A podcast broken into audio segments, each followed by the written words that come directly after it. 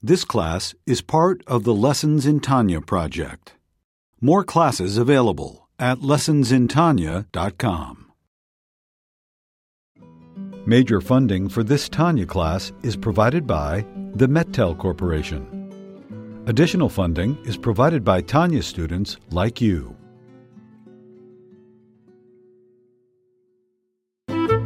Lessons in Tanya. The Tanya of Rabbi Schneur Zalman of Liadi, taught by Rabbi Ben Zion Krasniansky. Tanya's text elucidated by Rabbi Yosef Weinberg.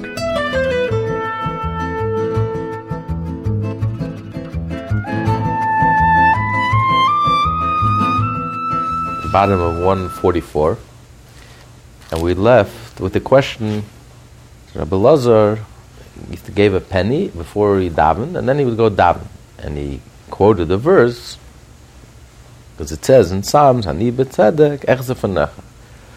Through tzedakah, I will see your face. And he explained, because in order to daven, in davening, you want to see Hashem's face. You get to experience Hashem's inner self, His transcendent self, where Hashem is for Himself. There's no relation, not in relationship and connection to the world, to the universe. Hashem for Himself, which is completely beyond the whole frame of reference of the universe. And this illumination illuminates the ego, illuminates the soul until you reach a level of egolessness and you become one with Hashem. That's what we talk in davening about the malachim, the angels, all excited, they're overwhelmed, they're, they're, they're with, with a great tumult because they experience this revelation of godliness, how Hashem is beyond them. Kadosh, Kadosh, Hashem is holy, Hashem is transcendent, Hashem is beyond them. And therefore it causes one to lo- lose himself, to leave themselves. They get all excited, it creates a commotion. And that's what we're trying to do in davening. We're trying to become absorbed in godliness. We're trying to lose ourselves in godliness, become absorbed in godliness. Forget about ourselves, unself-conscious. The, but this is a revelation of Hashem's face. Hashem reveals himself during davening, reveals himself, and allows us to get a taste of himself.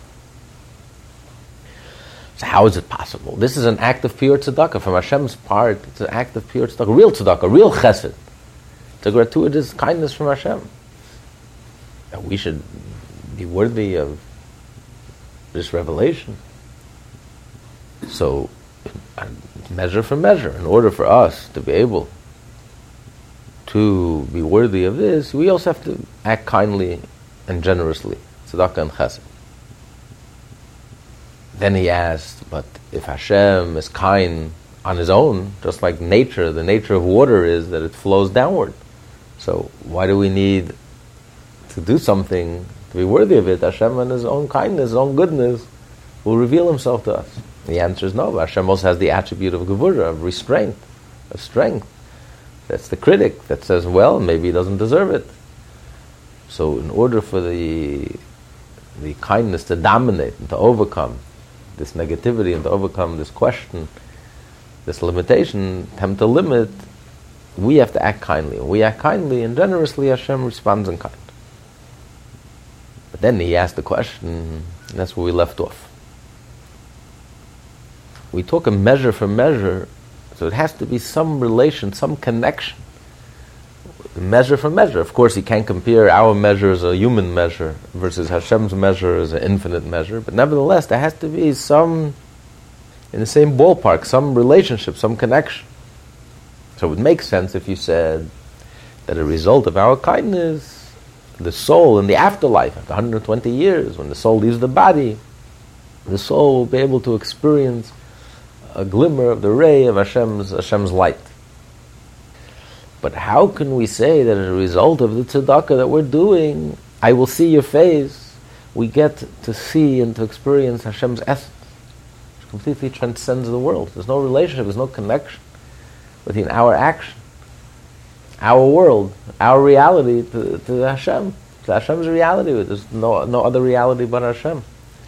So, so how can our goodness and kindness and tzedakah and chesed trigger this revelation of Hashem's face, of Hashem's self to us, to illuminate our darkness, our egos, our self, and davening, our consciousness? How? What's the connection? There's no connection. So it doesn't make any sense. How can you say measure for measure? That's where he left off. That's what he's going to address now. And with this, he'll answer the question that he posed at the beginning of the letter. Why we say in the davening, in the morning davening, is by planting tzedakah, kindness and tzedakah, charity, we will sprout salvation. And this is based on the verse, the verse that says in Hosea, plant for yourself tzedakah, and you will reap accordingly. But the question was, why the analogy to planting? Tzedakah would make more sense, like acquiring. You give tzedakah, you'll acquire. So you give money, by giving money, you'll acquire kindness. Reward. What's the analogy of planting? Giving tzedakah is like planting. This leaves us with an apparent disproportion that the practice of tzedakah before one's prayers should result in the vastly superior revelation of Shuva Ilah during prayer. The above concept, however, can be understood by the analogy of sowing seeds of grain or planting kernels of fruit. You have actually three types of growth. Where's a farmer when you need him? You have grain, you plant grain, and you get grain, kernel, and you get kernels of wheat, kernels of, of grain, barley, kernels, beans, legumes. You're getting grains. You're getting you're getting seeds. That's basically what they are. You're planting seeds, and you're getting a seed. But it's not one seed, a whole stalk of seeds. And you're getting the stalk. And then you have you have vegetables. You're planting a seed, and you're getting a vegetable. Vegetable is not a seed. Getting uh, a vegetable, you're getting a, something but the vegetables, every year, that's the definition of a vegetable, one of the major, major definitions. Every year it, it changes. You need a, it grows again. Then the ultimate is you get a tree. You plant a seed, and what do you end up with? You end up with a tree. A tree is enduring. A tree lasts. And every year, the season, fruits grow again. It buds, it ripens, and grows again and the tree is there, and the branches are there. So how, and it all came from one single seed. So from one seed, you got a tree with branches that's enduring, that gives us fruits, that has, has a kernel. All of this from one single kernel. And it says that these different, in the analogy of tzedakah being the seed, so you have three different types of tzedakah. You have one person who gives 10%, his obligation you're obligated by Jewish law to give 10% of your earnings to tzedakah. So that's the, the uh, seed that gives sprouts grains. Similar, because you planted a grain, a seed, and you're getting grains. That's what you eat. You eat the grain, you eat the seeds, the kernel of wheat. That's what you use. Then you have someone who gives 20%. That's like planting a seed and walking away with a vegetable.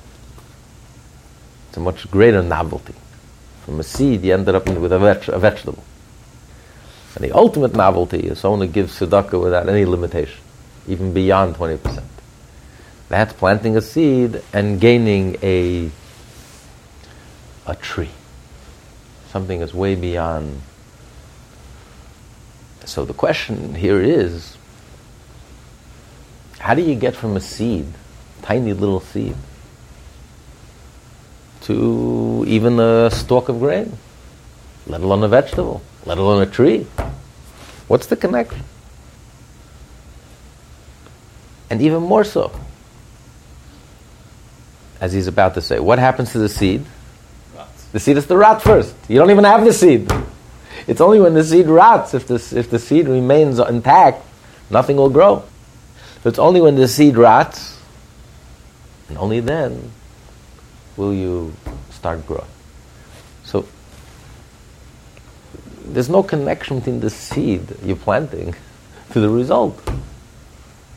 One tiny seed.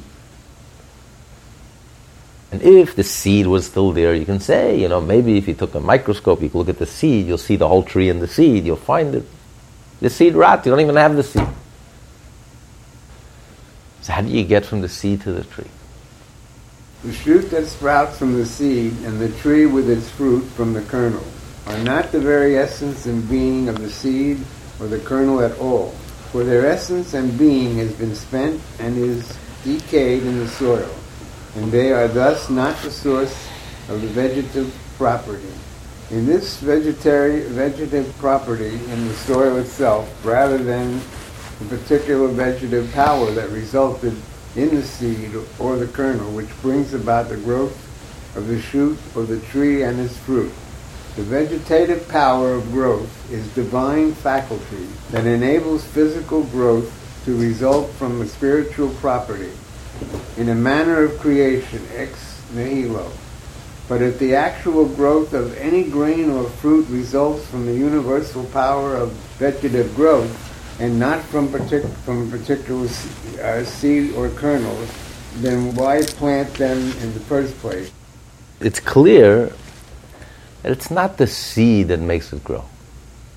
It's not our actions that make it grow. It's a purely divine event. It's an impossible event. Planting a seed,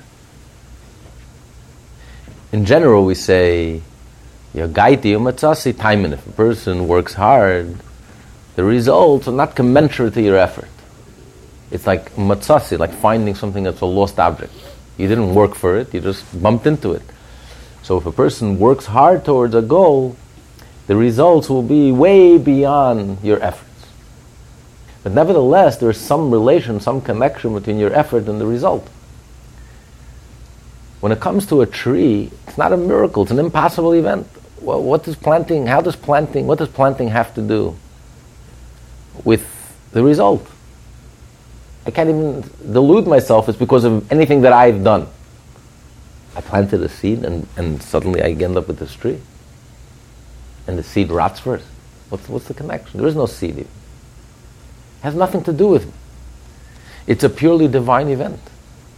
Hashem put inside the earth, He put the ability. On the third day, He said, Tadshe Aretz Desha, the earth shall sprout grass and, and vegetation. So He put in the earth this inexhaustible ability to create almost something from nothing and to regenerate. And it's inexhaustible. So it's Hashem who's creating. And that's why it says, very interesting, the Talmud says, there are six orders in the Mishnah. The Talmud says it's based on a pasuk. And the very first order is the order of planting, zerayim. It's called zerayim, planting seeds discusses all the laws of agriculture in Israel.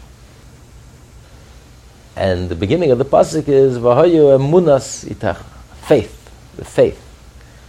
So faith, the Talmud says, and he says itach, a time. So time refers to the order of uh, moedim, of zmanim, of, of times, of all the holidays, Shabbos. That's this, that's the.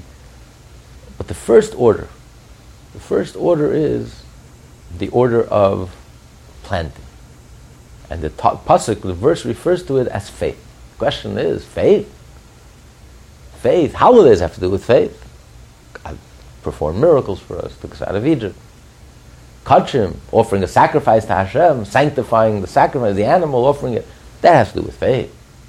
Purity, the order of purity, that has to do with faith, because it's not something tangible, it's not something you can see in the laboratory, it's pure faith. This the Torah says is pure, and this Torah says is impure. Planting, agriculture, faith. It's the most natural thing in the world. All the nations of the world plant and live off agriculture. What's, what do you need faith to plant? And the answer is because this is what distinguishes a Jew. For a Jew, nothing is natural. Everything is really supernatural. Everything is really godly. The non Jew will take a seed and plant it because he takes it for granted. You plant a seed and it'll grow. A Jew is not going to take a seed and waste it because nature says it's going to grow. It's because it's a pure act of faith. Because A, a Jew recognizes everything that goes into planting. You have to have the right atmosphere, and you have to have the right, the sunshine, and you have to have everything. You know, we can't even delude ourselves that has anything to do with nature. It's a pure miracle. What we call nature is a pure miracle. But especially when you realize, the Jew realizes the whole act of planting is really an impossible event. There's no natural explanation. It's a pure divine event. You plant a seed in the ground, and from this seed, the seed sprouts and grows into this tree. It, it doesn't make any sense. It's not rational, it's not logical. There's no connection between our actions and the result. It's a purely divine event. So the act of planting is an act of faith. It's beyond the miracle, it's, it's an impossibility. So a Jew looks at the act of planting and he sees Hashem's hands. We're working and we're plowing and we're sowing and we're preparing and we're doing and we're, we're moving and shaking and, and then you realize, as he points out over here, it makes absolutely no sense. am I kidding? I'm doing anything here. what am I doing here? I'm making, I'm planting a seed and that's going to do it. My planting, my human event, my human activity is going to make turn into this tree. Who am I kidding? It's a purely godly event. Hashem in, empowered in the ground, He put His divine utterance, one of the ten divine utterances, the beginning of creation. He empowered the ground, the ability, divine ability to create almost something from nothing. And this is like the closest we get to something from nothing. From a seed, one tiny seed, and a seed that rots. It ceases to exist. And from this seed is going to grow into a tree with fruits and kernels and branches and what's the connection? So therefore it's the ultimate act of faith. Why would I plant a seed? Why would I waste this seed? Only because I have faith. Hashem, Hashem, I see Hashem's hand in it. Right? What's the Jewish line, right? Miracles do instantly, the impossible takes a little longer. That's you, you, Yeah, but they don't realize. They don't make a connection that it's faith. To them, it's the most natural thing in the world because they don't stop and think. A Jew looks at this and says, This is the most astonishing event. This is an impossible event. What's the connection between our action and the result? My planting a seed is going to lead to plant to, to a tree? Makes no sense. So obviously, it's not my, my actions, not my doing. It's purely Hashem's doing. If that's the case, the question is, is the opposite. Why are we planting a seed altogether? If Hashem does everything, it's something from nothing, and the whole action and the whole result is from Hashem. Yes, the impossible takes a little longer. A tree takes time till you plant, till it grows. But if the whole thing is from Hashem, why do I have to plant? If my actions hardly mean anything, why do I have to plant altogether? That's the question. What's my role here? What am I doing here? What am I contributing here? What's, what does the act of my planting a seed, what does that contribute? How does that help? Why shouldn't it grow on its own? Because anyway, Hashem is doing everything. So, what is my act of planting a seed even contributing? That's the question. So, of course, it's a pure act of faith. A Jew sees Hashem in it. The non Jew doesn't see Hashem. The same thing is with, Maimonides points out, another seed, a human seed, which is really uh, that honor your parents. It's part of the Ten Commandments. Non Jews were not commanded to honor their parents. Not a separate mitzvah for them to honor their parents. It's part of the universal seven Noahide laws to be a mensch, to lead a civilized life. So you have to show gratitude. Parents who raised you, took care of you, you, you have to respect them. But there's no separate mitzvah. Here, by Jews, it's one of the Ten Commandments. And the first five, way up there. Number five. And it's considered one of the first five, which are the mitzvot between man and God. Honoring your parents is between man and man. Why, why is that in the category of between man and God? And the answer is because, again, the non Jew looks at children as the most natural thing in the world. You love someone, yeah, you do what you do, and you have a child. You don't What's the what's there's nothing for a Jew, it's the most godly event. It's the most godly thing.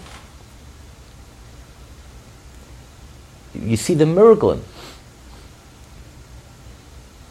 Because it's, it's something infinite. How, it's an impossible event. How can a human being who's finite give birth to something that's infinite, that will on and on forever and ever? So the Jew sees the godliness, even in the most, appears to be the most natural thing. So that's what the Talmud says. That when the Jewish farmer, when the Jewish farmer plants the seed, it's an act of faith. That's where you see Jewish faith. Jewish faith is not when he's sitting in the synagogue and, and he's sitting in the temple with his holy animal and he's doing the laws of purity and impurity and celebrating the holidays. No, no. The act of faith is the farmer in the f- field. And the farmer in the field, the Jewish farmer, and that's what distinguishes the Jew from the non Jew. The Jewish farmer senses in this the divine hand. This is a purely act, a divine act. There's no human fingerprints in this. It's an impossibility. My human planting a seed is going to lead to this tree? And who am I kidding? It's purely an act of God. There's no other way to explain it. So for the Jew, it's so crystal clear that it's an act of Hashem, it's an act of God.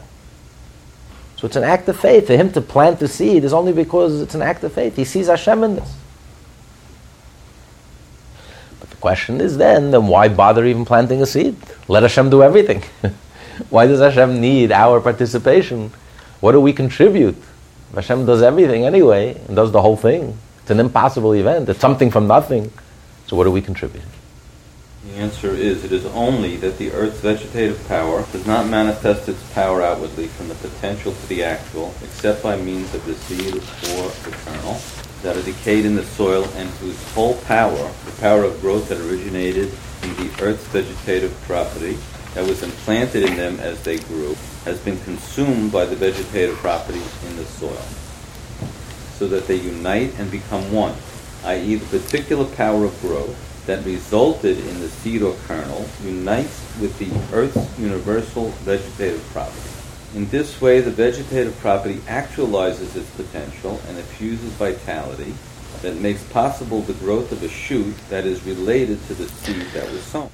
So, this vegetative ability, the divine vegetative ability that Hashem planted in the earth, empowered the earth, it's a potential. But we have to activate it. So it's our act of planting the seed that activates this potential, reveals this potential. And it guides this potential because the vegetative ability, the divine vegetative ability to create something from nothing, anything, anything can grow. But I want a tomato. How am I going to get a tomato? So I need a seed, a tomato seed going to put a tomato seed, it will evoke, arouse, awaken this ability, the divine ability to create, but it will channel this ability to create a tomato, and not, not, a, not, not an apple, not anything else, not a tree, tomato, a vegetable, and a specific vegetable, whatever it is. And in order to do this, the seed has to rot first. It's only when the seed rots and the seed becomes one with the earth that it evokes because this seed was also where did the seed come from? It came from the vegetative power from within, the earth that Hashem empowered the earth. So therefore, once it rots and it becomes one with the earth, now it has the power to evoke and to arouse and to awaken this ability from within the earth and to channel it to create this specific fruit or this specific vegetable, this specific grain. So first it has to rot and you know this ability to become completely completely egoless and become completely one which is earth. Earth is is humility. Everyone steps in the earth. But we don't realize how great the earth is. All creativity comes from the earth. If you put a seed on your table and you water it and the sun shines on it nothing will grow. You put it in soil and then miraculously it grows. So earth is the greatest power of all. Everyone steps at the earth, but earth has all the treasures. Gold, diamond, silver, oil, gas, all the minerals, but the ability to grow, something from nothing, to regenerate. Inexhaustible, inexhaustible, renewable energy, inexhaustible. But earth the only way to approach earth is through humility. A person, when the seed becomes completely, loses its ego, loses its identity, as long as you remain a seed, the seed is tiny and the seed is bitter and the seed is, is horrible and nothing will grow from it. The seed has to lose itself, it has to rot. Then it becomes one with the earth and separate from the earth, and then it could, it could evoke and awaken this ability within the earth to create and to grow. That's why it says that the, the earth represents to receive, the ability to receive. The ability to receive is much greater than the ability to give, to project. That's the difference between the masculine energy and the feminine energy. Masculine energy is to project, to give. The woman energy, the, the feminine energy is to receive. To receive is much more dynamic, much more creative, much more powerful than the ability to give. That's why it's the woman who creates. She's the one who gives birth to the child. She's the one who's only God has the ability to create. And who did He give that power to? To the woman, not to the man. We can give, but we can't receive and therefore we don't have the creative ability, the divine creative ability to, to create. And that's why the, the Talmud says that one measure, there were ten measures of speech given to the world. One measure was taken by man, and nine measures were taken, taken, taken by the woman. now people look at it and think it's a, it's a put down, but the truth is it's not so. It is a difference of nature between man and woman. A fact. You know, the most important thing in your life. You can talk about it two, three minutes and it's done. you said everything that needs to be said. seemingly the most insignificant thing in the world. If you have three hours, we can start, start approaching the subject. But why? Because for the man, everything is detached, abstract. But the ability to become one with the subject, once you become one with the subject, everything is an experience. It's not just it's personal. It's an experience. It's not just something that happened to me. It's, it's, it's my being. When the seed becomes one with the earth, and suddenly, for the man, it's a seed. A tiny seed. There's nothing here. You can barely see it. And you put it into the ground, and suddenly, it turns into this luscious tree. Where exactly did you find this tree in that little seed? it was a small event, and suddenly it becomes this whole experience and this whole. But that's the ability to receive when you when you become when you become one with it, when the seed loses itself and becomes united with the earth and becomes completely one, inseparable. Then it unleashes the creative power. Then it's infinite. Then it's divine. Then it's unlimited. Because as long as it's abstract and it's ego, it's external, it's superficial. So it's limited. It's a tiny seed. You can't get beyond it. You're like in a box. There's a glass ceiling. You're limited. But once you get beyond your ego, and it becomes an experience, and you become unified with it, and with, with your whole being, then you reveal that the creative energy, the divine infinite energy, suddenly becomes infinite this tiny seed becomes an infinite event. A tree that will grow and continue to grow and continue to give fruits with many seeds and on and on and on. All of that from one that tiny little seed. Why? Because the seed was absorbed in the ground, it was received in the ground, it was unified with the ground, it completely shed its externals, it rotted, it became one with the ground, it lost its identity and became unified with the ground. And therefore, this seed, which is also created from the ground, once it sheds its shell and it sheds its external self and it becomes one with the source, with the ground, then it touches that divine, infinite creative ability that God placed in the ground and it evokes that ability to create and to create specifically whatever the seed was. So ne- it'll never happen that you're going to plant an apple seed and you're going to end up with a tomato. Whatever the seed is, that's exactly what, what, what you're going to get. But you're going to get it, like he's going to say now, in an infinite way. You planted a tiny seed, and what's the result? In this way, the vegetative property actualizes its potential and infuses vitality that makes possible the growth of a shoot that is related to the seed that was sown though with a very great increase in any single shoot, so that one ear of corn comprises many grain. Grain, you're eating the grain. You're using the grain, which is the seed. But here you planted one seed, and what do you get back? Many, many, many, many, many seeds. And? Likewise, there are many fruits on a single tree. And a fruit is, a, is already different. It's not you planted a seed and you get a fruit, and many fruits. Moreover, the very nature and essence of the fruits immensely excels the nature and essence of the plant kernel, in that the bland and tasteless kernel serves as the source for a delicious fruit, as well as the continuing ability after that fruit. The same is true of the produce of the earth, which grows from seeds, just like kernels, such as cucumbers and the like. Thus, fruits and vegetables are not only quantitatively superior to the kernels that served as their respective sources, but are qualitatively superior as well. The difference between grain and its original seed, however, is only one of quantity. So we have three, three categories. You have grain, so you're planting grain, you're planting a seed, and you're getting back a seed. But you're getting, a, you're getting many more seeds. Quantitatively, there's no comparison. You planted one seed and you're getting back a whole, whole stalk of seeds, of grain. Then you have vegetables. Vegetables, not only are you gaining many vegetables out of one seed, quantitative difference, but you're also getting qualitatively, you're getting a whole different quality. You're getting a vegetable. You planted a seed, an inedible seed, and you're getting back a vegetable.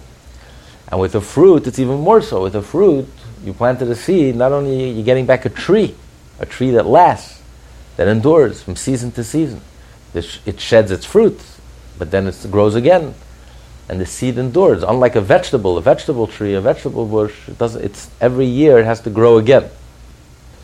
So we were discussing earlier, I believe Yitzchak, the Rebbe's father, explains that these three levels, these three um, results of grain, of either grain or vegetables or fruits, correspond to three different types of tzedakah that we give.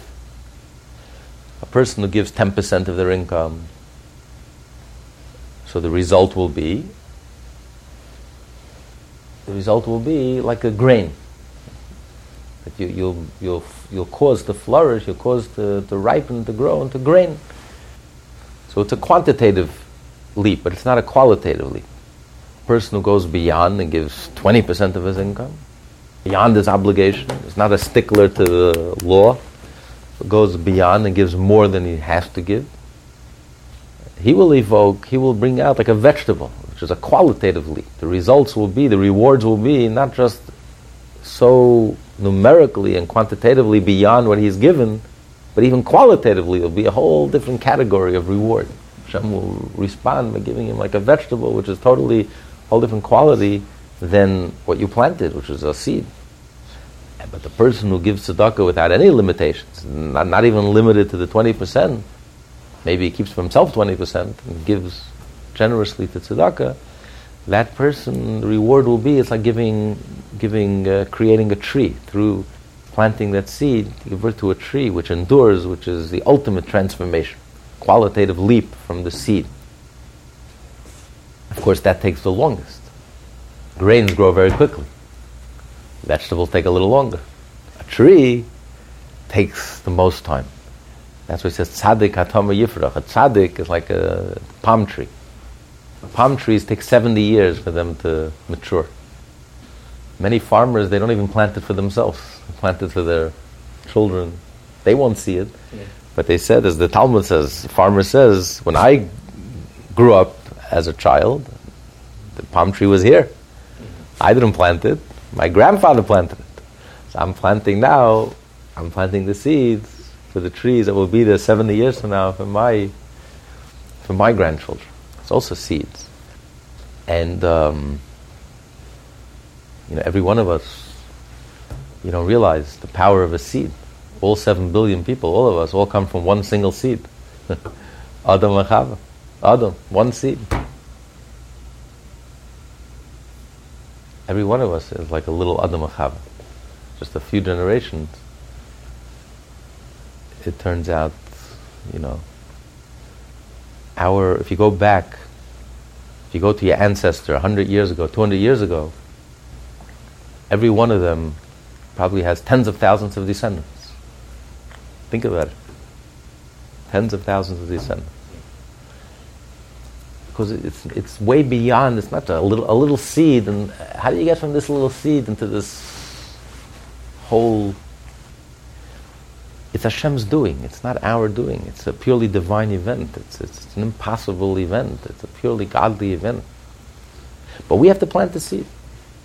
We plant the seed just in order to evoke, arouse, and awaken this divine ability, and to channel this divine ability that it should give, it should create something that's like the seed.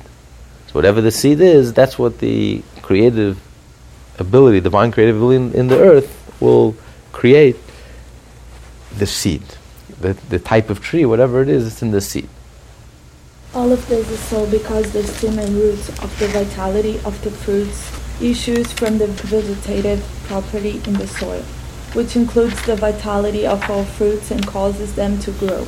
Nevertheless, a kernel, moreover, the kernel of the specific species desired, must be sown as is now explained while the kernels that are sown in the ground are only like an arousal from below that is necessary if one is to elicit reciprocal arousal from above. He says it's like an arousal from below. As we learned earlier, measure for measure, but really it's only like an arousal from below because, and he's going to say in the language of the Kabbalah, it's like it's like a relationship. So when we awaken ourselves, or we arouse within ourselves, there's a powerful response from Hashem. Not that it's a logical thing. How can we evoke a divine response? There's no connection. It's like planting a seed. How do you get from a seed to a tree? It makes no sense.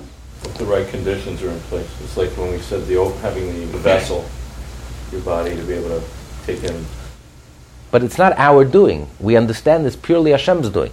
Because there's no way that it's an impossible event. There's no way that this little seed is going to end up in this tree, turn into this tree. I, I, it doesn't make sense, especially the seed rot first.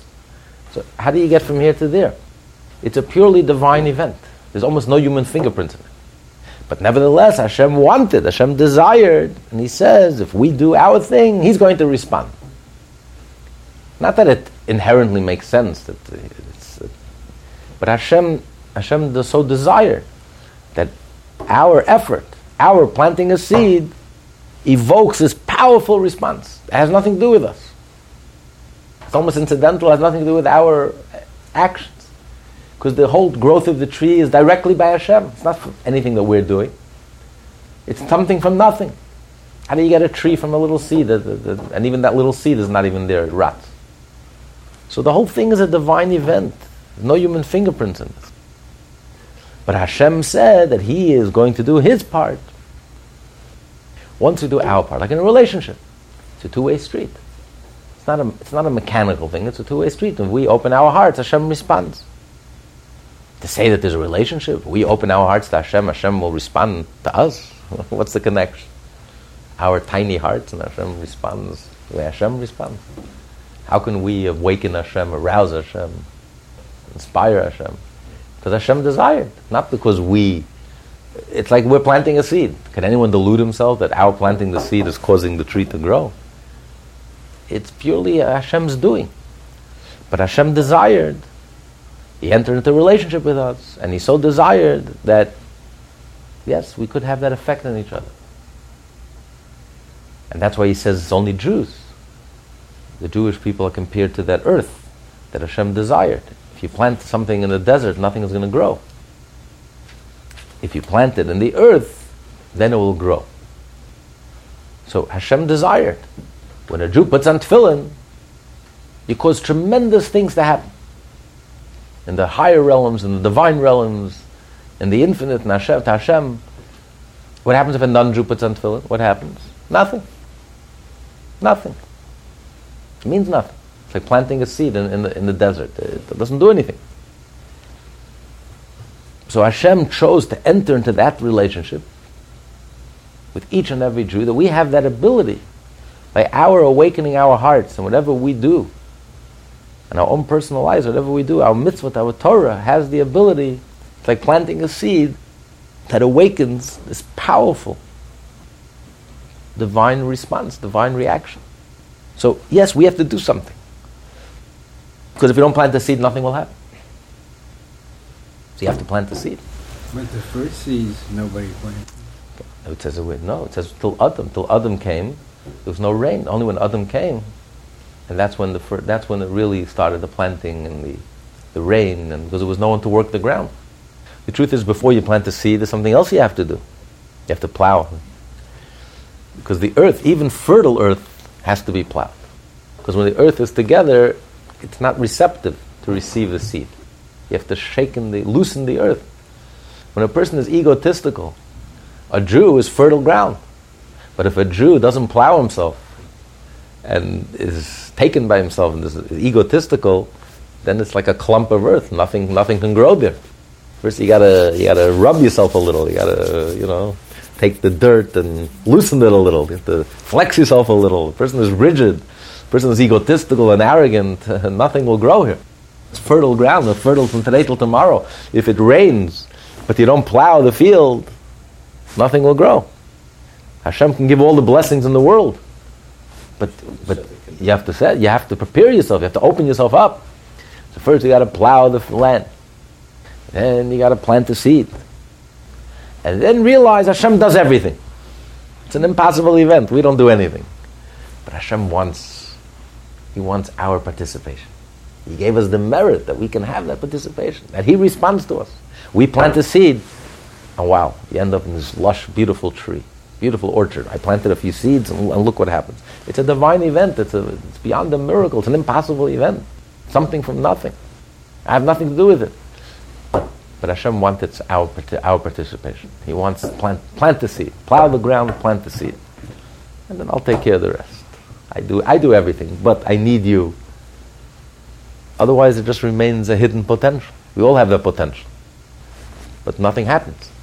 We can be sitting in a gold mine, but nothing happens unless we strike the match, unless we light our fire, unless we do something.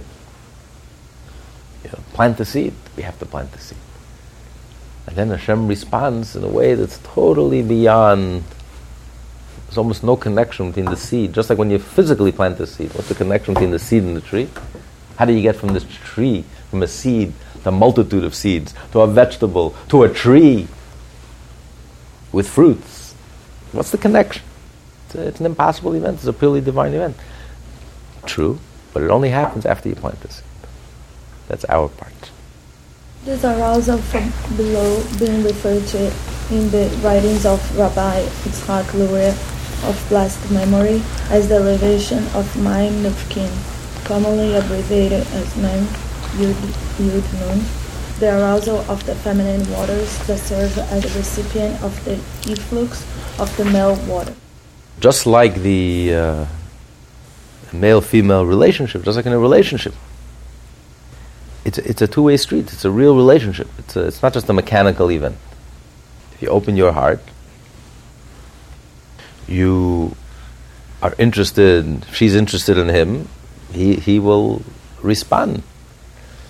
But if there's no interest, then it works two ways also. It's a two-way street. It's reciprocal. It's um, so if you open yourself up, Hashem responds. If you don't open yourself up, then nothing happens. So it, it has to start the initiation. You have to initiate. So the woman initiates, and she evokes a response. She seduces him, she evokes a response from him. She has an interest in him, and therefore he has an interest in her. So we have an interest in Hashem when we open ourselves up to Hashem. When we desire godliness and we desire Hashem, Hashem responds in kind. Hashem opens himself up to us. The same applies here as well. The power of vegetative growth is a spiritual power that encompasses all fruits and vegetables. Its spiritual state is such that it is far too lofty to descend spontaneously to a level at which it can make physical produce growth. The actual growth can only come about as a result of elevation of the feminine waters of a particular fruit or ground. This arouses within the universal vegetative property the particular manifestation necessary for the growth of the specific kind of produce that is inherent in the kernel or seed that is sown. Planting the seed focuses uh, this infinite energy into something very concrete, very specific, and very detailed. The earth is feminine waters in this. The earth is feminine waters, but also planting the seed is what evokes and, and focuses this ability in the earth. Focuses it in a very specific way. Yes, the woman is the feminine waters, but the uh, but it's only by planting the seed that the earth will create and give birth to something of the seed. It will give birth to, to something that's similar to the seed. So this ability to create is an infinite general ability to create. But to activate it and to focus it and concentrate it, something concrete, to create this fruit, this particular tree, even to create this child. So it, it follows the seed. Whatever the seed, that's, that's what will, that's what the earth will create. So, this is all by way of analogy. And now he's getting back to answer the question he asked earlier how is it possible that by giving tzedakah, by literally giving tzedakah, Rabbi Lazar used to go out and find a poor person to help before he davened, this evokes such a powerful response from Hashem that Hashem revealed his face in davening, allowing us to get lost and become absorbed and lose ourselves and rise above our egos and completely become absorbed in Hashem's infinite self. The question was, what's the connection between our act of tzedakah, giving a penny to a poor person, giving him a piece of bread, helping a poor person in need, and that there should be such a powerful response, a level of godliness that transcends the whole universe. What's the connection? But with this analogy, we'll understand because he's saying it's like planting a seed. That's why we say in the morning prayers, we plant a seed, and that gives gives that causes to flourish salvation. Because tzedakah is like a seed. What's the connection between the seed and the revelation that results? There is no connection. Just like what's the connection between the seed and the tree that grows? There's no connection. There's hardly a connection. It's not the tree. It's not the cause and effect. You plant a seed, and if it's all illogical, you can end up with a tree. It's a completely illogical event. Completely godly event. Something from nothing. It's a purely divine event. But nevertheless, it's through our planting the seed that arouses and initiates and instigates and causes this whole impossible event to happen. So by us taking the initiative and planting the seed, this stirs up and this evokes and reveals this ability within the earth and focuses and concentrates it to give to create something along the lines of the seeds that you plant. So too, when we do an act of tzedakah, even though it seems a very simple act, I'm giving a penny to a poor person. So you're going to tell me that by giving a penny to a poor person, I'm going to trigger the revelation of God's face, of God's infinite self, of His transcendent self, of his, in my prayers, in my consciousness. I'll be able to lose myself and become absorbed within godliness and go beyond my ego, all because I gave a penny to tzedakah. What's the connection? The answer is yes. But that's the seed that you plant. And when you plant the seed, you're triggering an impossible event. Just like how did you get from the seed to the tree? It's an impossible event. No human fingerprints in it.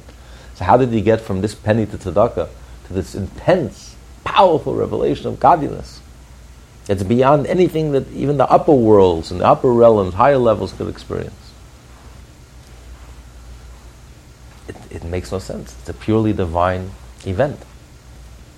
But nevertheless, this, this is the seed that actually has the ability to trigger this event. That's what he's going to explain now. At any rate, it is from the above that vegetative growth entails producing something far superior to that which was sown in the ground.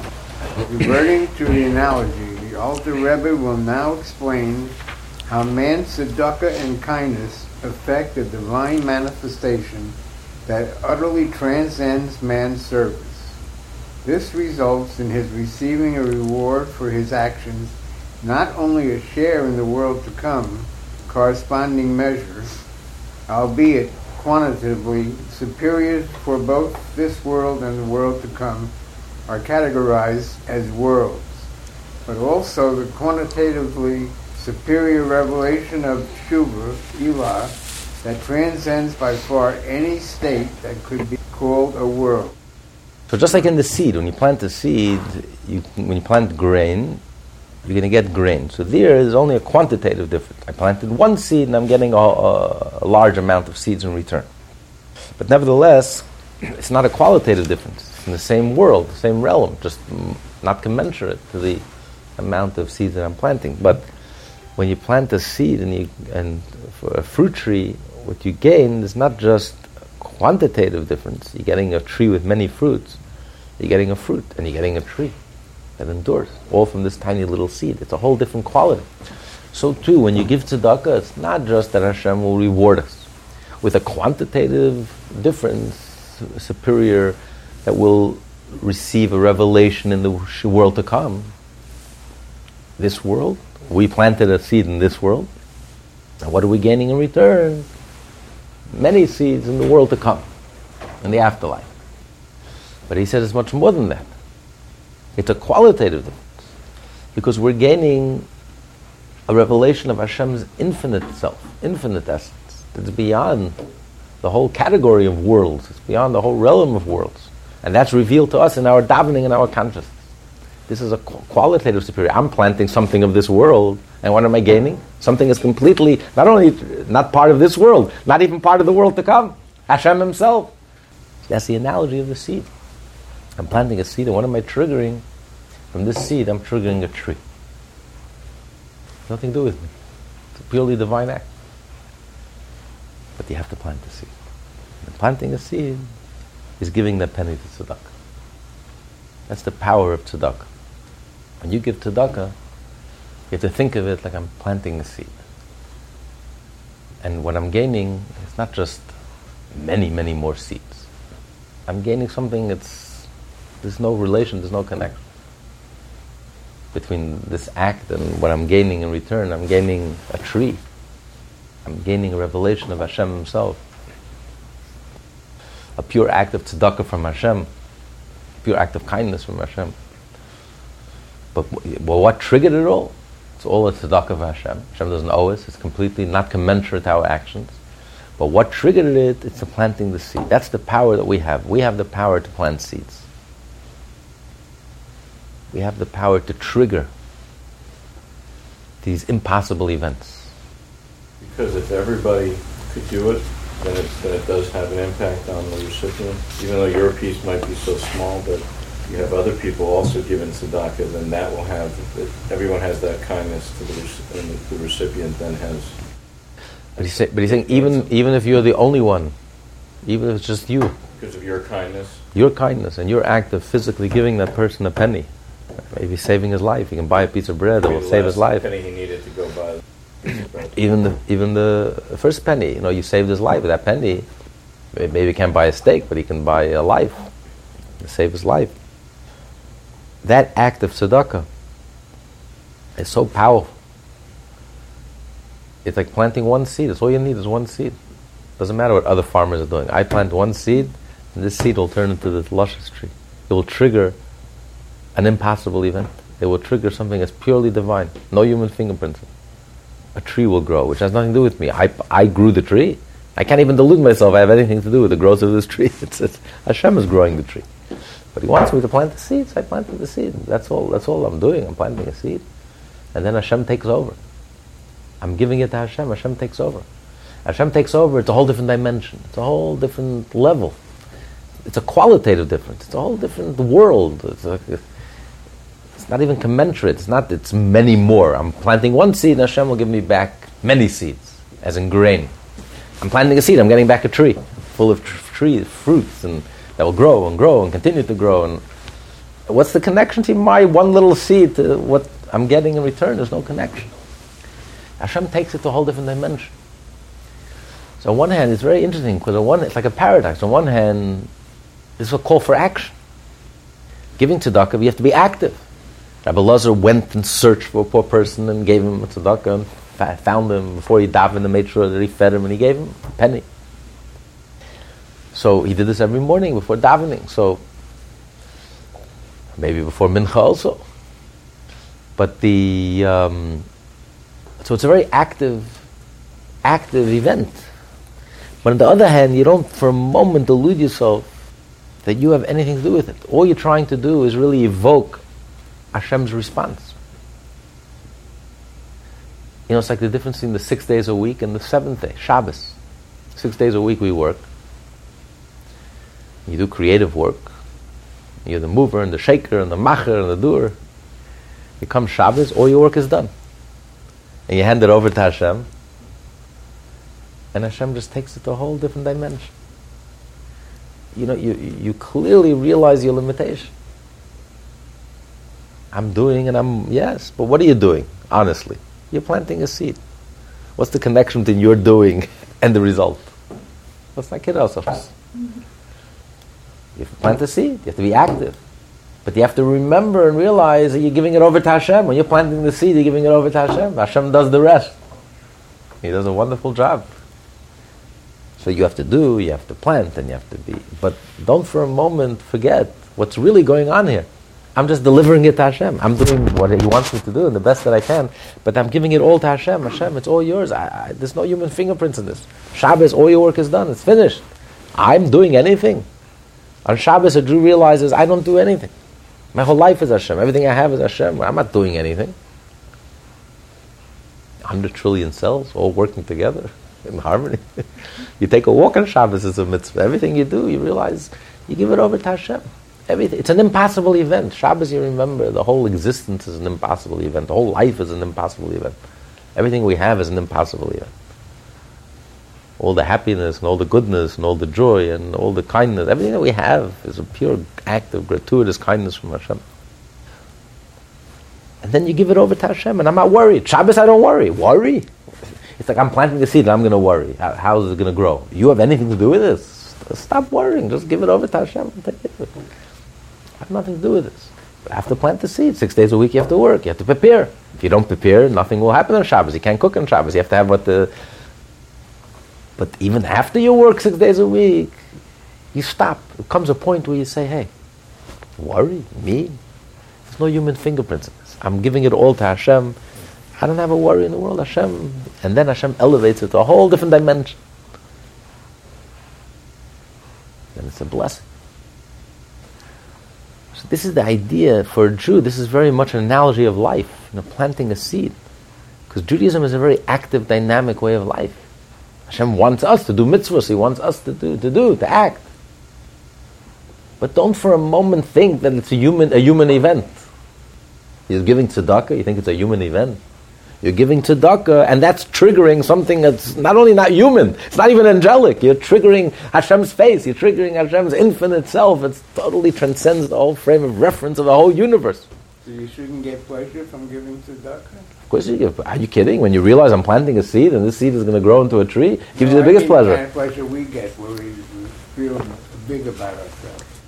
But if the more you realize that, that tzedakah is what it does, what tr- tzedakah triggers, then instead of planting grain, a person is very happy with himself and satisfied with himself, he's very happy with a bare minimum. I gave tzedakah, they should hang up a plaque for me already. Make announcements in the papers, they should make a parade for me. You know, when you realize what's really going on, that I'm planting a seed and this seed is going to grow into a tree, what, I'm only giving 10%, that's all I'm giving, am I kidding? I give 20%, I'll give more. You know what I'm doing with this tzedakah? I'm, I'm planting a tree. I'm bringing down Hashem. I'm triggering Hashem himself. So what, what, what's... Then it's a different type of tzedakah. It's not some egotistical. It's not about me, myself, and I. You know, it's about Hashem.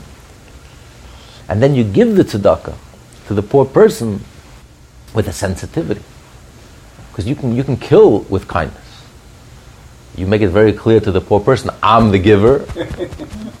and you're the nebuch, you're the you're the taker, and you kill him. You know, it's almost almost take your take your miserable penny and keep it for yourself. You know. Some will tell you that if you don't give enough. But it's how you give. You give it with sensitivity, you give it with kindness, with generosity, you give it with generosity of spirit, you give it with a good heart, with a glad heart. Some people, it's so painful to watch them part with their money. You just have rahmanas. just, just take, take your money back. It's not worth. It's not worth the. it's too painful. you know. Not to ask a question. If you, when you give tzedakah, you're giving what you have. But what if you win a lotto, a million dollars, and then you give a lot of? You're talking from experience. No, but is that? Uh, is that coming from you anymore? Or? Now it's yours. What do you? Now it's yours. Once you win the money, it's your money. So, ten percent is for sure. But uh, but uh, now it's your money. And don't forget, once a person has a million, now he thinks a millionaire. You have to have at least ten million to be considered a millionaire. you know, people say when I when I'll be rich, I'll give. We know what that means. It never happens. He's, he's up to fifty billion dollars. He's number three in the Forbes 400. No, no, I'll be seventy billion. I'll be number one. It never happens. A person who gives when he doesn't have, that person will give when he has. A person who doesn't give when he doesn't have is when I become rich, then I'll give. It never happens. no such time. You give now, you don't have. You know, in the in the IRS, in the fifties, when you had all these observant Jews that came to America after the war, they they couldn't believe they, they were reading the returns of all these Jews, and a Jew knows he gives ten percent to tzedakah. Nobody in America gives ten percent of his earnings. It was unheard of. A middle income, lower middle income, gives ten percent of his earnings. You know, so the IRS is very suspicious. The amount of tzedakah they were giving, they must be making ten times as much. It's like the story with the baker, Shmuel the baker. And they looked at his tax returns and they saw it. Him and his family went to Israel eight times in the year, based on his earnings. How could he? How could he? How could he travel? Travel eight times? So they called him in. They asked him, "How? How? How do you? You're, you're a bakery. How do you?" Uh, he said, "Listen, we deliver also." So they were so certain that there must be, it doesn't make any sense. They're underreporting their income. It took them a long time to assimilate. And now they hired, they hired observant Jews, part of the IRS in New York, to realize the mentality of a Jew. No, they realize that this is our mentality. You give. It's not even a question. It doesn't even belong to me. 10% of my money, I'm doing anyone a favor. Hashem gave it to me. He entrusts, I'm a trustee, that's all I am. He trusted me and he wants me to hand it over. He says, use your mind, use your seichel, hand it over to a charity you believe in, to people you believe in. Use the same critical mind that you use in business. Who to do business, who not to do business. Use your critical mind. Choose a charity where, you know, most of the money is not going to overhead and the money is actually being used as as advertised and a charity you believe in. You yeah, but you, you you know you're a businessman. Hashem gave you a mind, but that's it. That's that's the only that's the only uh, choices that you have. It's not your money. It's Hashem gave you 10% of that money. It's not yours. I'm just giving it to you. I'm trusting it to you. And you're the trustee. I'm putting you as head of the trustee. You figure out who to give it to. And so it, it's not even a question. It's not, it's not a great, it's not a sacrifice. It's not I'm doing anything. What's the big deal? It's not even my money. It would be stealing if I kept that money. If I didn't give the 10% to tzedakah, I'm a thief. I'm keeping money that doesn't belong to me. And nothing good will come of it. Medrash says it was once a Jew who would give. He's supposed to give in Israel, and Israel is basically an agricultural society. So ten percent of your field, you give ten percent to the Levite, and then another ten percent, depending on the year of the sabbatical year. Either you would give it to the poor person, on the third and the sixth year you would give it to the poor person, and then the other, the other four years, the first and second, the fourth and fifth, you would take it to Jerusalem and eat it in Jerusalem. You can eat it personally, but you had to take it to Jerusalem. It had sanctity, the fruits, the produce had sanctity. You could only eat it in Jerusalem. So a person would give 10 or 20% of his field, would give, the first 10% he had to give to the Levites. The Jewish people supported the Levites because they had no inheritance in the land of Israel. They had no portion in the land of Israel, unlike all the other tribes. Their whole focus was the temple, the service. So we had to support them. So the entire Jewish people were obligated to give them 10% of their yield. There was one Jew who every year would cut down this 10%. Uh, less and less and less. And then every year his field produced less and less. The less he gave, till one year he was down to his worth, his field yielded 10% of what it originally yielded. So all of his neighbors and friends came to him and he said, Oh, you're the Levi. Because it says in the Torah you should give 10% to the.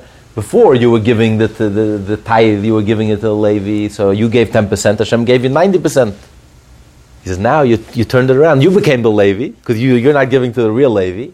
So Hashem now gave you, gave you 10%. He shaved off the 90%, and he left you, he left you with the 10%. So if we don't give the 10% that belongs to us, we're thieves. It's not ours. Doesn't belong to us.